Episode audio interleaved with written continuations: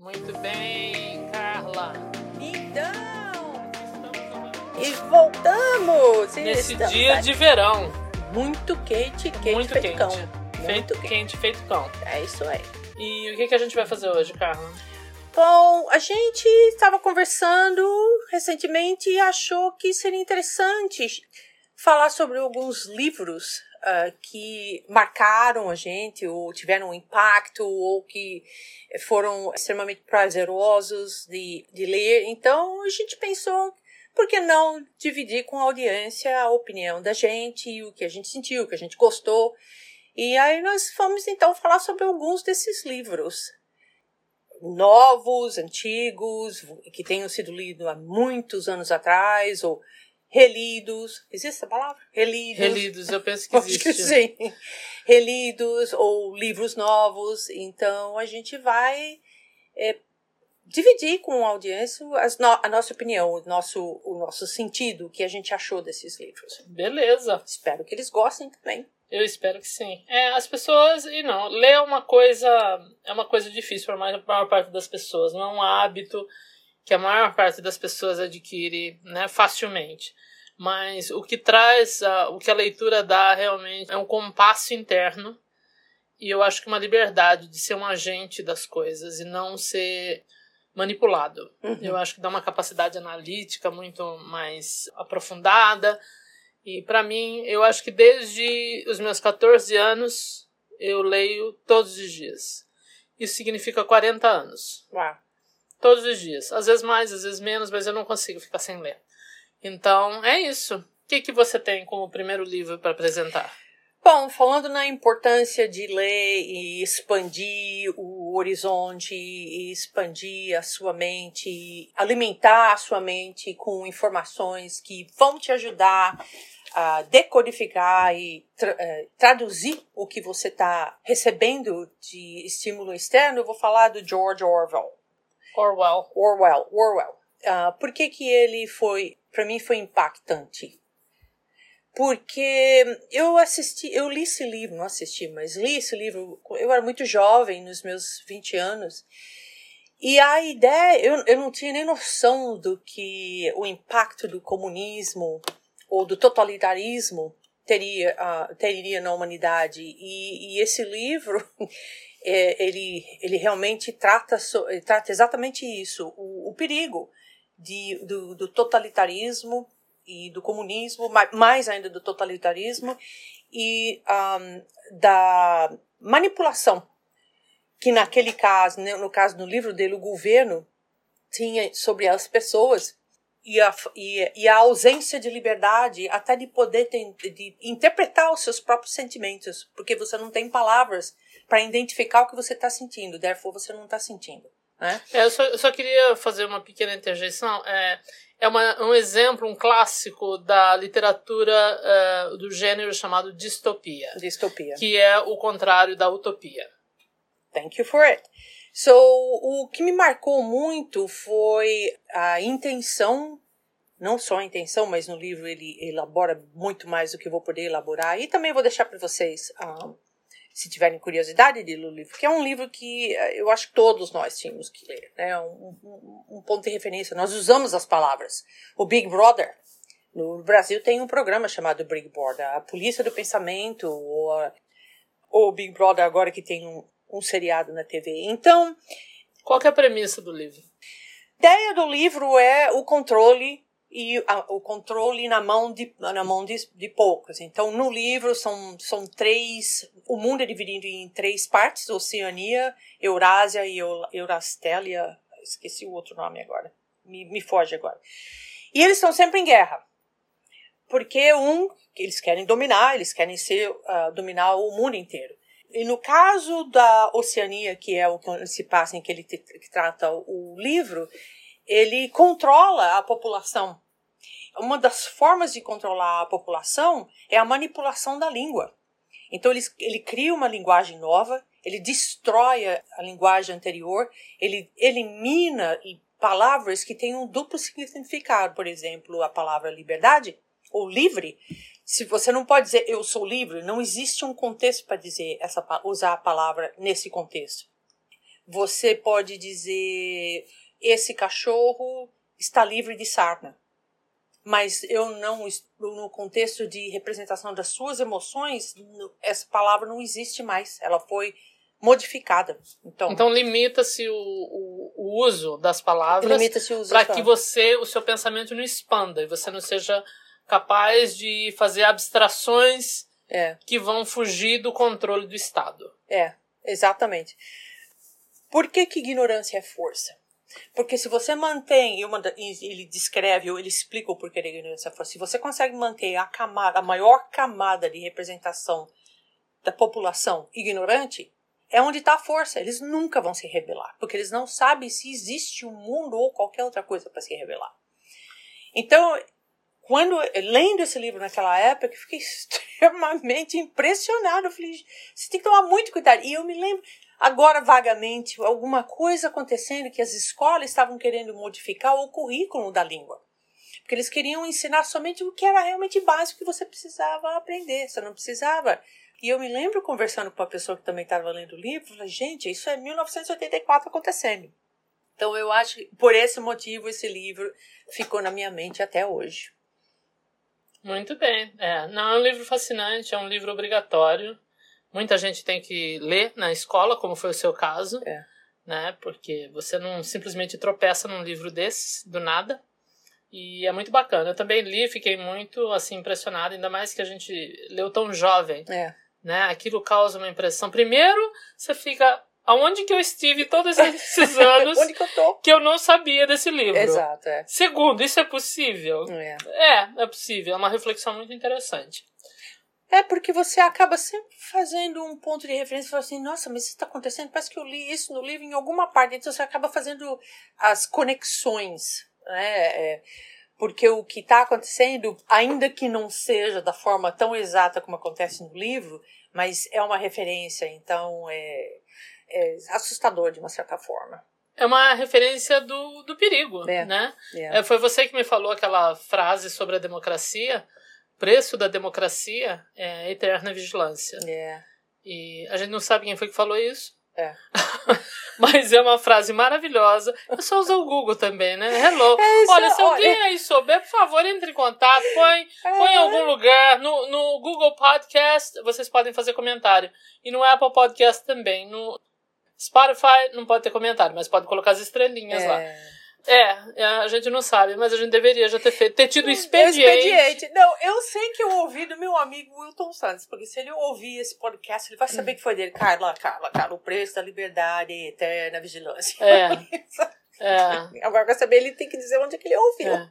Mas é interessante, porque isso se aplica a tudo, não é. só a liberdade das sociedades, né? Como a gente pensa em democracia. É. O preço da liberdade, eu falei o preço da democracia, o preço da liberdade. Mas isso é, se aplica a todos nós. A todos. A quando você é jovem, é, enfim, a vida inteira. É. Não é? Com relação. E você, qual foi o seu livro?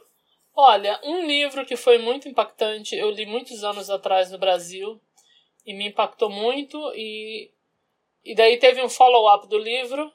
Então foi, foi o Diário de um Mago, do, do Paulo Coelho. Pessoalmente eu não amei o livro quando eu li. Eu achei um livro pesado, achei assim, não foi enjoyable. Mas eventualmente o livro fala da jornada que ele fez no caminho de Santiago na Espanha. E ele fez no norte da Espanha, que é chamado Caminho Francês. E Caminho de Santiago é uma peregrinação originalmente da, é, de, de, cunho espiritual. É. é uma, uma das, eu acho que é a segunda maior peregrinação do catolicismo. O primeiro, o segundo ou terceiro. O primeiro é Roma, o segundo ou é o Caminho de Santiago ou então Jerusalém. Uhum. Aí é, esses são os top, top three. Uhum. E aí eu achei assim meio pesado, não amei não, porque eu, eu li um outro livro dele, O Alquimista, que é mais levinho, mais fofo, é, e esse daí eu não gostei muito não, mas tudo bem, ficou registrado. Aí um dia, anos depois, eu assisti um Globo Repórter, e aí no Globo Repórter fizeram uma, uma matéria sobre o Caminho de Santiago, e eu fiquei com aquilo na cabeça, falei, um dia eu vou, um dia eu vou, um dia eu vou... E aí eu fui. eu me dei de aniversário de, de 40 anos. Fui, foi uma delícia, é maravilhoso, é cansativo, leva tempo. e, e, pretendo voltar. Talvez, vamos ver, o ano que vem. Talvez o ano que vem. Eu estava com planos para voltar, mas aí a pandemia chegou. É. Eu acho que significa coisas diferentes. É, hoje em dia não é mais é, só um, uma caminhada para fins religiosos. Você encontra gente lá que quer simplesmente fazer uma caminhada longa para fins de é, fitness. Uh, encontrei maratonistas no meio da, do caminho. Tem as pessoas também religiosas. Eu estava precisando fazer um reboot na minha mente e foi isso que eu fiz. E no início, assim, eu queria controlar tudo, né? Hum. Aí eu perguntei para uma conhecida minha que já tinha feito o caminho, ela fez um, um caminho muito maior do que eu e ela falou, Lloyd, não usa celular para saber onde você tá, onde você vai, porque isso não é coisa de peregrino. Peregrino, peregrino precisa, né, peregrinar. E depois de uns dias eu já peguei logo uma tendinite e aí já fiquei mais calma e falei, é, é deixa o caminho me levar, deixa né? O, caminho levar. A, a, o Paulo Coelho até fala no livro dele, primeiro você caminha o caminho e depois o caminho te caminha, porque você encontra meio que um ritmo, sabe? Uhum. Interno e externo tanto para caminhar na sua força física e, enfim, desgaste e recuperação física, quanto ter um movimento interno mesmo. Entendi. So, você me disse, você nunca fica sozinho no caminho? Porque você está sempre não, encontrando. Não. não tem essa coisa que o propósito de ir, de ficar com os seus pensamentos e se acostumar com a sua companhia e com solidão e com silêncio e tudo mais. Não acontece. Olha, acontece. Porque eu fui sozinha. Tem gente que vai acompanhado, vai em dois, três. Eu não quis ter essa experiência. Tem uhum. gente que vai em grupos grandes. Tem, tem gente que vai com grupo e tem gente que vai sozinho. Eu preferi ir sozinha. Uhum. E a razão é porque eu queria passar mesmo por essa experiência. Agora, tem bastante gente, você encontra bastante gente. Tem trechos que você talvez caminhe uma, duas horas sozinho. Mas a maior parte das vezes você encontra um monte de gente no caminho. Tem trechos que você não encontra ninguém no caminho.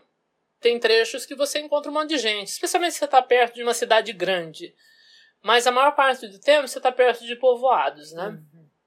Que o norte da Espanha tem cidades grandes, mas assim, elas são longe uma da outra, então é, você passa mesmo é por vilarejos, vilinhas. E então você tem períodos que você encontra mais gente, tem períodos que você pode ficar caminhando uma, duas horas sem encontrar ninguém. Uhum. É possível também. Eu, eu passei por muito, muito desses pedaços e eu caminhei um, total 800 quilômetros. 800 quilômetros. Mas foi maravilhoso. Gostei. Vou fazer de novo. Vou fazer o caminho da prata dessa vez. O caminho francês foi desde a, a divisa é, entre a França e, e Espanha e dessa vez eu vou o caminho da prata ele é perpendicular ao caminho francês. Hum. Ele começa no sul da Espanha e vai na linha norte-sul ali do da divisa com Portugal. Mas eu quero fazer de novo porque é uma experiência realmente espetacular. E quero fazer de novo sozinha. Uhum. Só que dessa vez eu vou ter provavelmente menos tempo, eu não vou ter mais de um mês. Eu vou fazer uma parte de bicicleta, talvez dois terços de bicicleta, e o resto, um terço, eu vou caminhar. Caminhando. Um terço final eu vou caminhar. Entendi. Mas foi espetacular. Eu recomendo para todo mundo. My bucket list. Ok. Qual Muito... é o seu próximo livro? So, o próximo que eu vou falar é o do fim da infância. Uhum. Outro ah, clássico. É outro clássico do Arthur Charles Clarke. Esse livro foi escrito em 1953. Olha isso. Mas o Arthur Charles Clarke era um visionário. Né? A ideia do livro era, um, era criar uma sociedade em que pobreza, guerra e, e fome não existiria, qualitária, mas ao mesmo tempo ele propõe o, o desenvolvimento da humanidade num nível mais evoluído, né? O livro começa com a história dessas são naves espaciais aparecendo nas, nos céus das, das capitais do mundo, nas maiores capitais do mundo, e por ali pairando por muitos anos até o dia que eles decidem nomear um representante da, da raça humana para encontrar com eles, para que eles possam começar a se comunicar.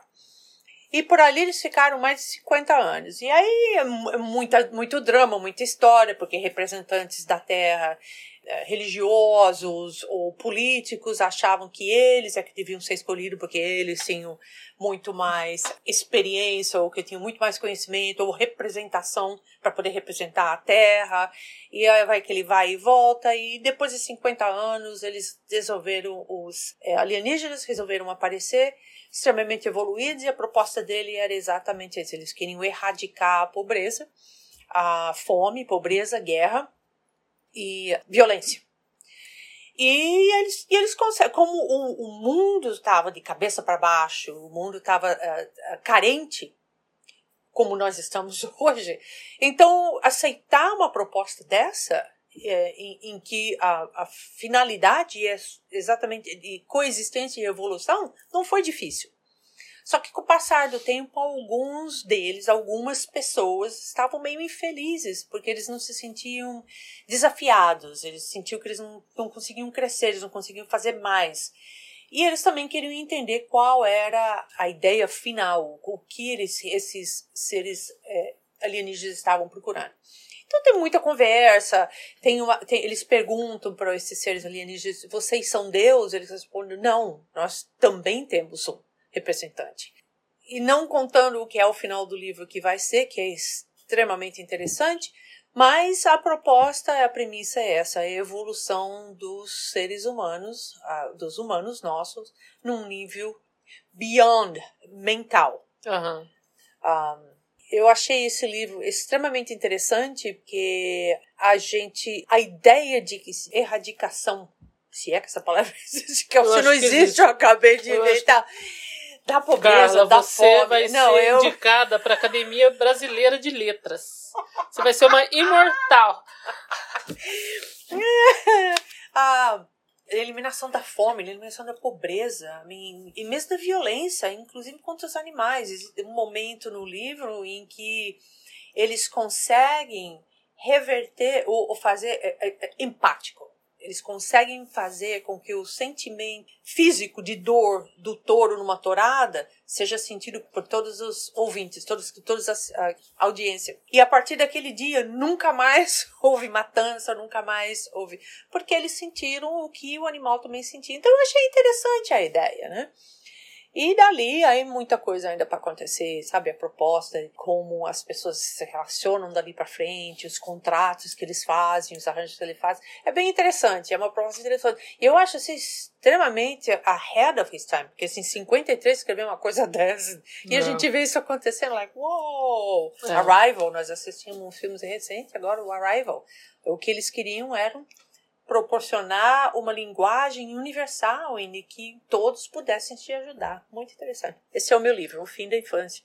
A outra parte interessante desse livro é que nesse processo as mazelas humanas aparecem, é. né? Ficam mais óbvias. É. Não é a, a, luta pelo poder, a competição, quem é que vai ser, quem é um verdadeiro representante dos seres humanos para intermediar essa comunicação, né? Uhum. É, é, um político, é, é, alguém que tem algum tipo de, de destaque por alguma outra razão, um famoso, é, é, um, é um religioso, quem que tem o direito de é. falar pelos seres humanos, né? E a é. gente tem bem isso hoje em dia é. ainda. É, é, é, sempre foi, né? Sempre foi, é. Enfim. Muito bem. Muito bem. O meu próximo livro é um clássico, By the Way. A gente vai cobrir clássicos aqui da literatura brasileira e da literatura mundial. Uhum. Uh, um livro da minha infância, uh, Sítio de Pica-Pau Amarelo, de Monteiro Lobato. Delícia. e muito criativo, muito interessante. Ele usa, uh, para quem não conhece, Monteiro Lobato é um escritor brasileiro que usou muito da, do folclore brasileiro para poder escrever as tramas dele.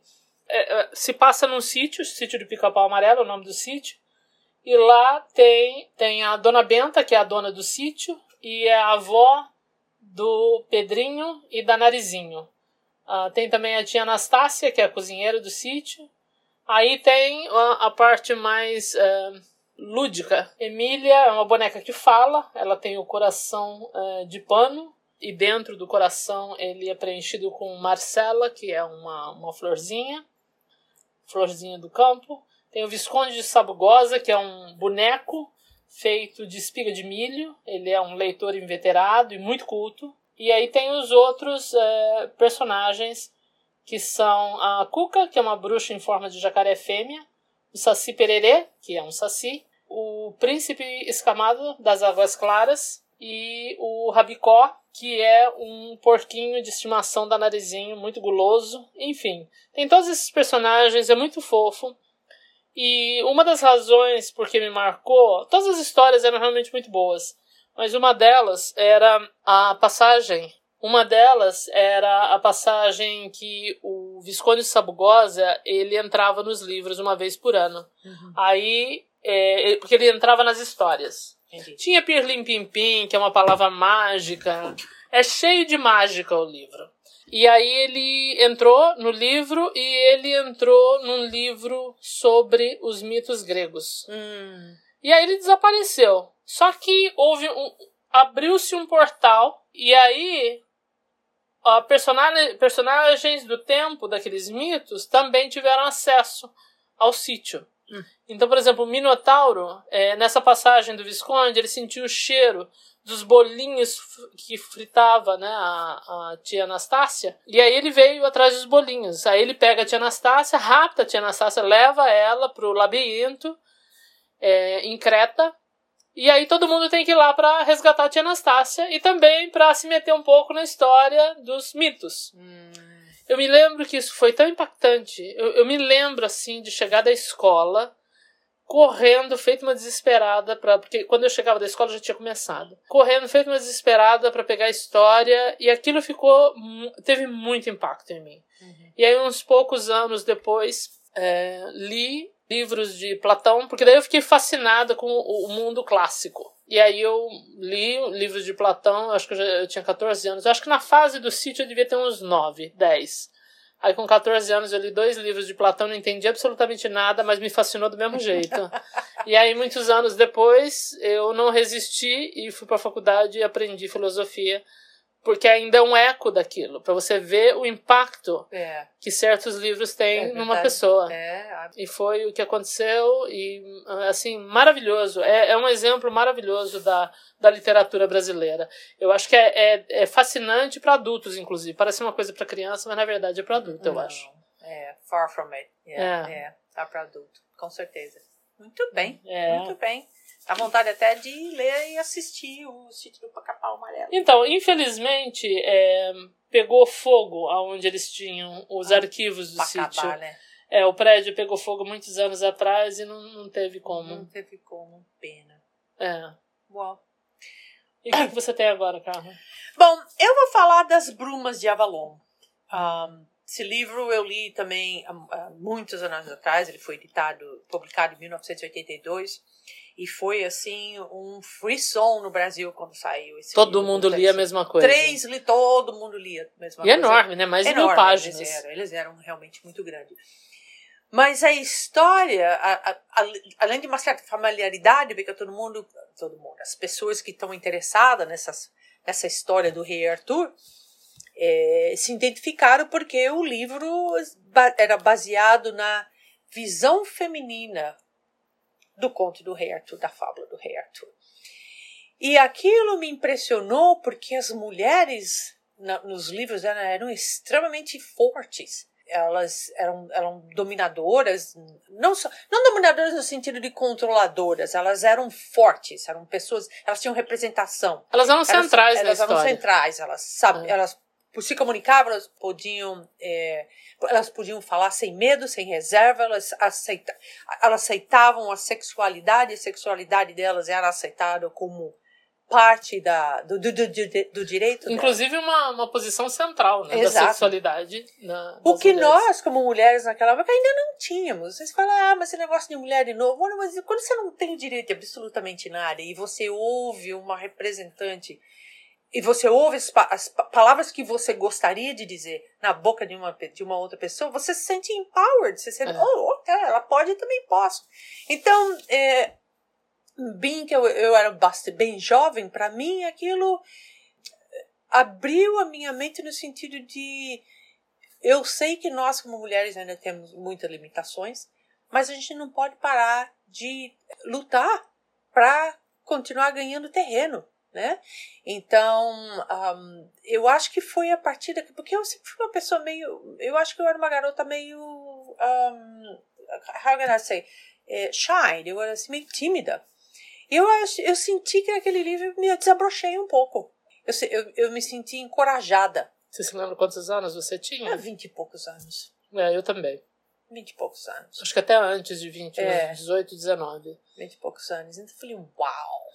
E é um livro, porque a gente sabe, quem, quem acha que, ah, outra vez, feminismo. É. A pessoa simplesmente não viu informação suficiente, ela não está informada o suficiente. É, é. O fato é que a história foi escrita do ponto de vista dos homens. Dos homens, sempre. É o que é. A gente não vai ficar aqui mandando o homem, não é esse o ponto. Mas o ponto é que a gente vive num contexto que não tem a voz feminina. A gente ainda vive nesse contexto. A gente ainda vive, é. Então, quando você vê uma coisa dessa, é muito assim, refreshing. É, é, é muito interessante. É, eu, eu tenho, na época que eu li, eu me lembro que tinha alguns homens que eu conhecia que tinham lido também, eles estavam fascinados também. É. Não era só eu, porque finalmente eu vi alguma coisa escrita do ponto de vista feminino. É. É, eles também ficaram fascinados, porque é um mistério para todo mundo. É. Porque o fato é que metade da, da população mundial tem voz. É. E, e é aquilo que a gente aprende em história. Quem conta a história são os vencedores. Você nunca sabe da experiência daquele que perdeu ou daquele que é subjugado. Né? Quem conta a história da escravidão é quem viu de fora. É. Você não vê muito o relato da escravidão de quem, tá, de quem era escravo. É. Até porque quem era escravo não, não tinha, tinha, voz. Não tinha voz e não, não tinha como passar a história para frente. É. Não, é? Não, não, sabia ler, enfim. Então é, é, é, fascinante, realmente. Eu me lembro de ler, me lembro de um impacto enorme. E nessa fase das Brumas de Avalon, eu ainda não lia muito. Mas eu me lembro que quando eu li As Brumas de Avalon, eu comecei a ler muito rápido, e são três livros É. de total mais de mil páginas. É, é. E eu fiquei assim, impressionado comigo mesmo, por ter lendo tudo aquilo. É. Aí eu me lembro que o último livro eu comecei a ler devagar, porque eu não queria que Não acabasse. queria que acabasse. é. Gente, mas é assim, é, só pra quem não conhece, só pra saber, é, tem um, é, é baseado na história, na história mística da Távola Redonda É. na Inglaterra, né? E ali tem Morgana, Fada Morgana, filha de. Como que é o nome da mãe dela? A mãe dela é Grain? Igraine e Uther Pedragon. É. Eu, eu lembro do nome do pai. E o irmão dela é o É Rei Arthur. é. E também tem o Mago Merlin. É. Então é uma coisa maravilhosa. E as brumas é, são aquele mister, chama-se né, mister? Eu Como, é, bruma é, é português mesmo, né? É, Não são as brumas, é. Então a, a ilha de Avalon ela tá envolta, ela tá protegida névoa, né? e envolta nessa névoa, nessas brumas. É. E, e quanto mais o mundo enlouquece, mais Densa. mais densa fica a mais densa fica a névoa, mais difícil é de chegar até lá. Tem assim personagens maravilhosos, eu me lembro que eu achei absolutamente fascinante. O, acho que o, um dos homens mais. Bom, o Arthur é maravilhoso, o Lancelot também é maravilhoso. amor, né? São homens lindos, príncipes, né, altos É, no é. cavalo branco. Mas o homem, na verdade, mais fascinante que tem na história, ele é. ele tinha algum problema físico, né? Eu acho que ele tinha Qual que era o termo que, Do que Kevin. falam? O- Do o Kevin, é o Kevin. Kevin. Ah, É um homem absolutamente sedutor e, e ele tem algum tipo de impedimento físico, né? Eles, é uma deformação. é uma deformação. Agora eu não lembro exatamente dos detalhes, mas eu achei fascinante que o homem, o menos bonito de todos eles, é o mais fascinante. seria, de né? todos. É, Era o mais fascinante de É. todos, o mais sedutor de todos. é, é. Então, quando foi apresentada essas eh, dicotomias, essas, né? Porque aí você tem que colocar duas coisas juntas. A gente foi treinado para ver o príncipe em cima do cavalo, loiro, lindo, É. como um homem fascinante. Mas aí na história, a, a Zimmerman, ela coloca, não, ela coloca o, o homem mais fascinante como o Kevin, que tem essa deformação. É, é uma delícia. É uma Quem não delícia. leu, eu recomendo. Recomendo. Não Altamente. fique assustado com as mil páginas que vocês vão querer ler de qualquer forma. É, é maravilhoso. Acordar no meio da noite e falar, vou ler só uma página. vou ler só mais uma páginazinha. Sozinha. É. Qual que é o seu próximo, Carla? Bom, o meu, o próximo é o mais recente. Um, eu, um, a Kay Macross, eu, eu, vi, eu fiquei sabendo desse livro através de uma indicação sua. Comecei a ler o livro, não terminei, mas assisti alguns, alguns vídeos em que ele foi entrevistado. E o, o, o livro é extremamente interessante porque aquilo que eu estava falando para você antes. A gente encontra todas as formas de resistência para não investir o tempo ou o, esforço necessário em qualquer coisa que requer muito tempo de investimento. Então você quer fazer alguma coisa, um esforço, é né? Um esforço, é. Então você quer fazer alguma coisa, já quer ter o retorno, não quer ter trabalho, né? E o ponto dele é certas coisas. E ele é quem? Uh, oh, I'm sorry, Steven Pressfield. O livro dele agora no Brasil saiu como a, a Guerra da Arte. His War on Art. Ele foi publicado, se não me engano, em 2002. Eu não sei como eu não soube desse livro antes. É. Não, 2002. So, um, mas o ponto central dele é como você identificar a resistência que existe em todos nós em investir o tempo, o esforço, a lágrima, a dor, seja lá o que for necessário para o resultado daquilo que você quer.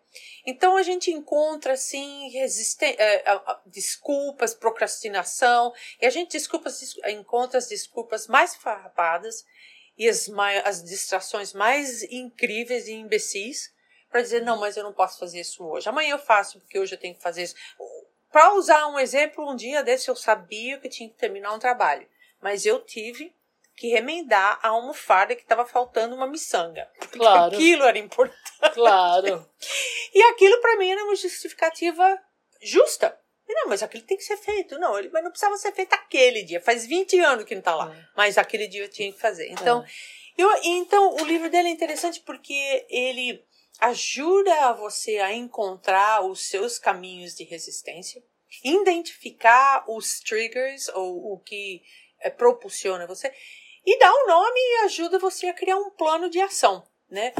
Então, esse livro ao contrário de todos os outros, esse livro me achou escondido embaixo da cama. Porque os outros falam, eu sei que você está escondido. Mas esse falou, não, eu sei onde você está escondido. É. É. E aí você não consegue, você não consegue mais se, esco se esconder, né? Se você não consegue mais, ah, quando eu começo a me distrair ou procurar alguma coisa para distrair, eu sei porque eu estou fazendo isso. Né? É. Então, se você traz a resistência para um nível mais consciente.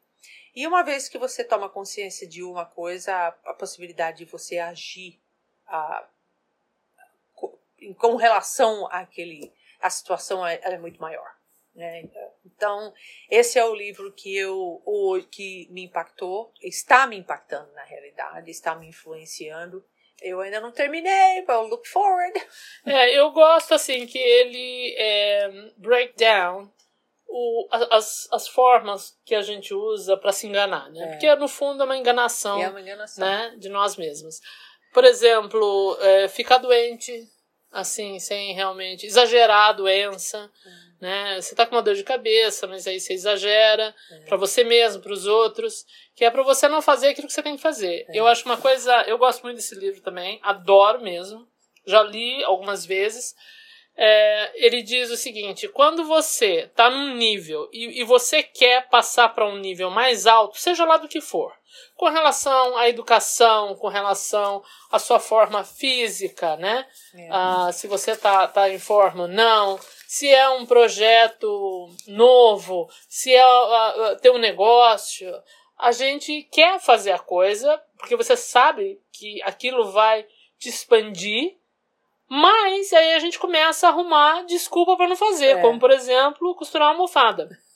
A miçanga não podia passar. É. Não podia Mas passar eu tenho certeza que tem gente que costura almofada no dia anterior de entregar imposto de renda.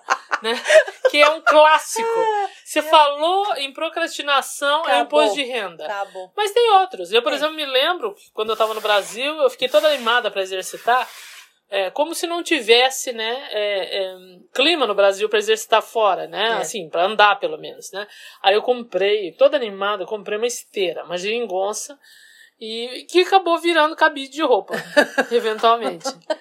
Agora, por quê, não é mesmo? Não é, É. O problema não era a esteira, né? Eu podia andar na rua também. Não, é. Mas, mas é, então é uma coisa, é um livro muito interessante. E ele realmente, ele, ele vai, ele, ele não deixa a gente ficar, a gente fica encanterado, basicamente. Não, não tem jeito. O cara fala, não, eu sei onde você tá, não adianta. É, eu tô vendo. é, seja pelo menos é, sincero com você mesmo, É, né? é. Então ele, ele esmiuça É. todas essas desculpas e também as razões porque a gente tem que tocar em frente.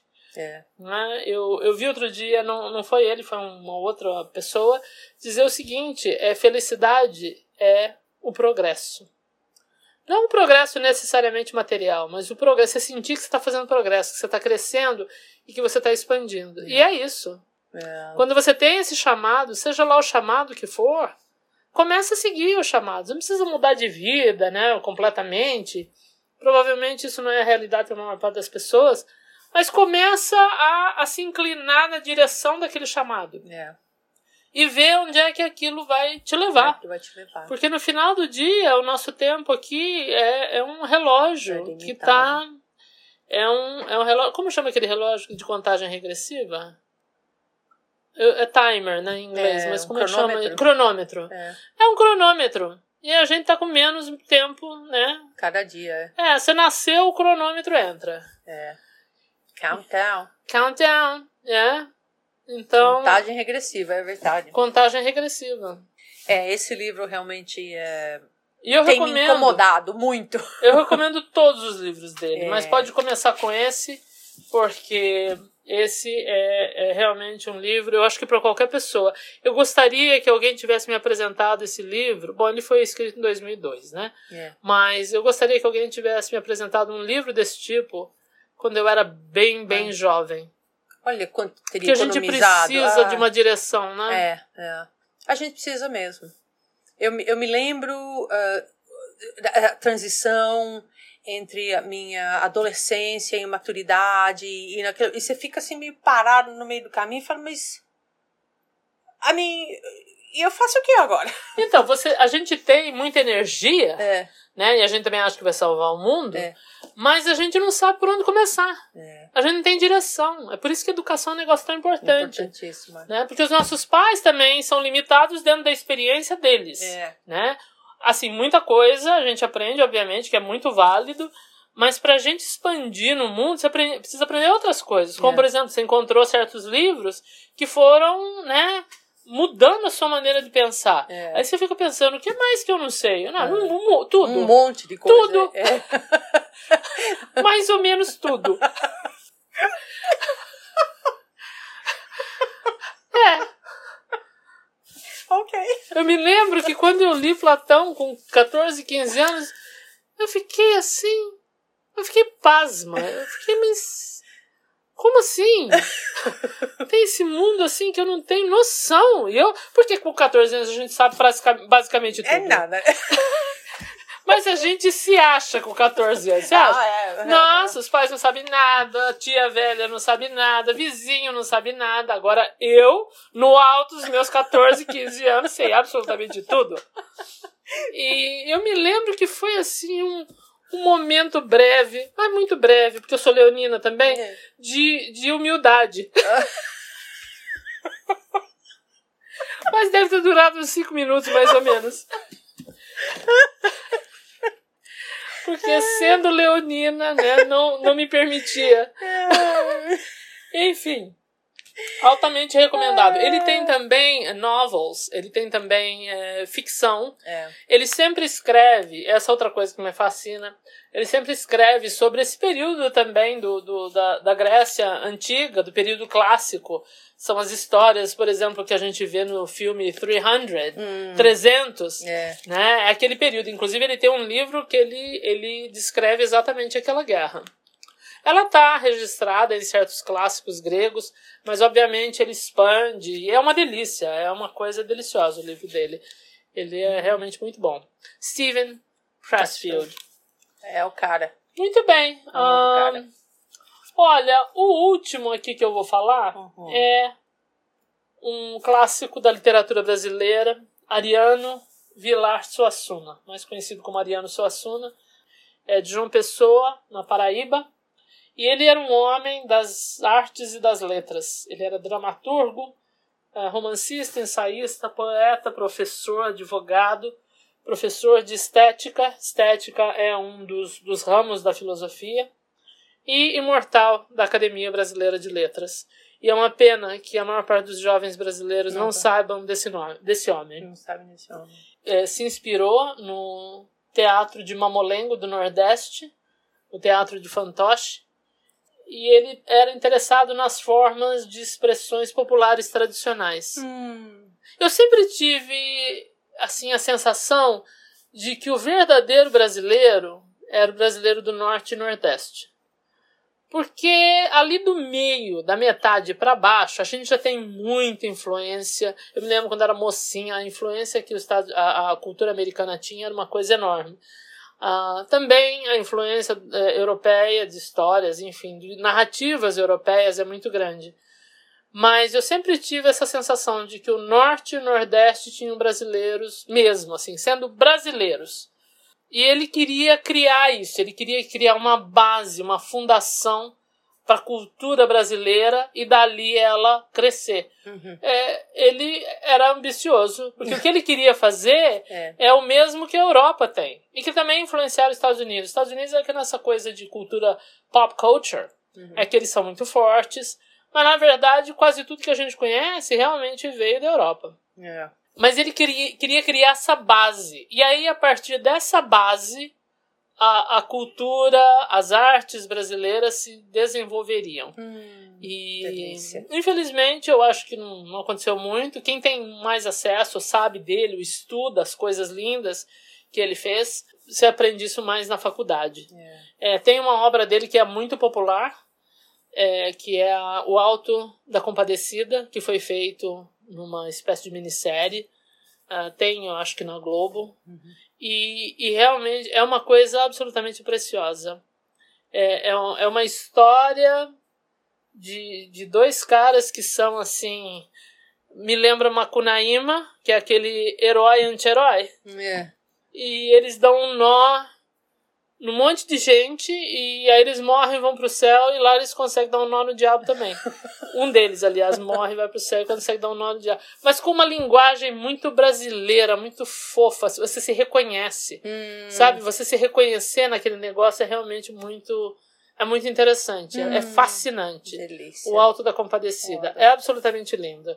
E é, é, bem popular, porque passou na televisão várias vezes, é. então as pessoas no Brasil têm familiaridade mas eu sugeriria para todo mundo a se aprofundar mais no trabalho de Ariano Suassuna, porque é. eu considero um, um, trabalho universal da literatura universal, não é? Não deveria ser só da literatura brasileira, do Nordeste uhum. é, ou brasileira. Eu considero da literatura universal. Enfim, Muito é isso. Bem, é isso. Espero só? que a gente tenha inspirado alguns de vocês a, a procurar é, ler sobre esses livros ou outros livros, porque ler é sempre uma coisa é. mágica que, que acrescenta muito que hoje está muito comprometido. A gente passa muito tempo lendo histórias fragmentadas ou é, é, é, resumos fragmentados de história, de, histórias de acontecimentos em tudo quanto lugar que você vai, em tantas uh, outlets da mídia, e aí acaba tirando esse tempo que antigamente a gente tinha de catar um livro, sentar. Eu lia muito mais do que lia hoje. Hoje em dia eu leio muito pouco. E eu sinto assim que eu estou dividida entre uh, dividida entre tantos um, uh, fazeres né? mas não para ler também. Tudo vem através ou é mensagem de texto, ou vem pelo WhatsApp, ou vem pelo Facebook, ou vem pelo Instagram, ou vem pelo LinkedIn, ou vem por um e-mail, ou vem pelo uau! Eu não é. sei mais o que ler. É como se você se tornasse uma máquina de ler, é. mas você absorve só pequena quantidade. É e você não se aprofunda em muita coisa, tudo é bem superficial, sabe?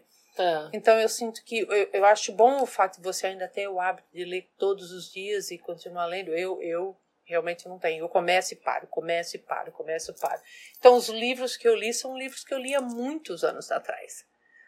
É. Um, é, é bom recomeçar, porque uh, você acaba se ficando fragmentada também. Até os seus pensamentos É. são fragmentados. É, aí que- é, eu consigo ver isso, eu consigo. Porque eu consigo observar isso nas pessoas. É. Não, não tem uma continuidade, porque o, o fato é a linguagem, eu acho que por isso que o ah, Orwell né, fez aquela ah, o, o livro 1984, você já mencionou, a linguagem é uma coisa muito especial. Ela é muito especial. Você pode ver, quando alguém te explica alguma coisa de uma outra forma, você tem uma outra narrativa, você tem uma outra perspectiva, e você vê as coisas de uma outra forma. Uhum. Então você direciona a sua energia, se você tiver alguma ação com relação àquele tópico, você re- redireciona a sua energia de uma outra forma. É. Então, a energia mental, a energia emocional, ela é redirecionada por, por perspectivas diferentes. É. Então, mas se você não. Mas você precisa ter elementos para fazer isso. E, Uhum. para você ter elementos, você precisa adquirir mais conhecimento. É. E por enquanto a gente não está fazendo download ainda É, no cérebro. É, é. Né? Então é, tem que ser de uma forma dessa. Interessante. E eu tenho um, um especial apreço por, por livros físicos. Eu resisto um pouco o, o livro eletrônico. Digital, digital, é. Porque para mim, não sei, eu gosto do cheiro do papel. O peso. É. É, é diferente. Não tem uma luz assim refletindo na minha cara. É. E, enfim, Entendo. é isso. Muito bem. Se tiver algum alvo- ávido leitor aí, deixa a gente saber. Isso. Isso. É gostoso. Ah, se você estiver nos ouvindo no Google Podcast, no Apple Podcast, você pode aí deixar suas sugestões, fazer comentário, fazer pergunta. Se você estiver no Spotify, ahm, seria legal se você desse aí um like pra gente. Nos outros também, nas outras plataformas também. É, é, pode fazer um rate. Como chama rate em português, cara? Ah, acho que review, avaliação, não, Avalia- não sei. é, Pô, tem cinco é. estrelinhas aí. É, é. É de 1 a 5. Põe aí pra gente nota. estrelinhas. Dá nota, Dá aí. nota aí. De 1 a 5. é. E, e até o próximo. Até. Turulu. Um abraço pra todo mundo. Tchau, tchau.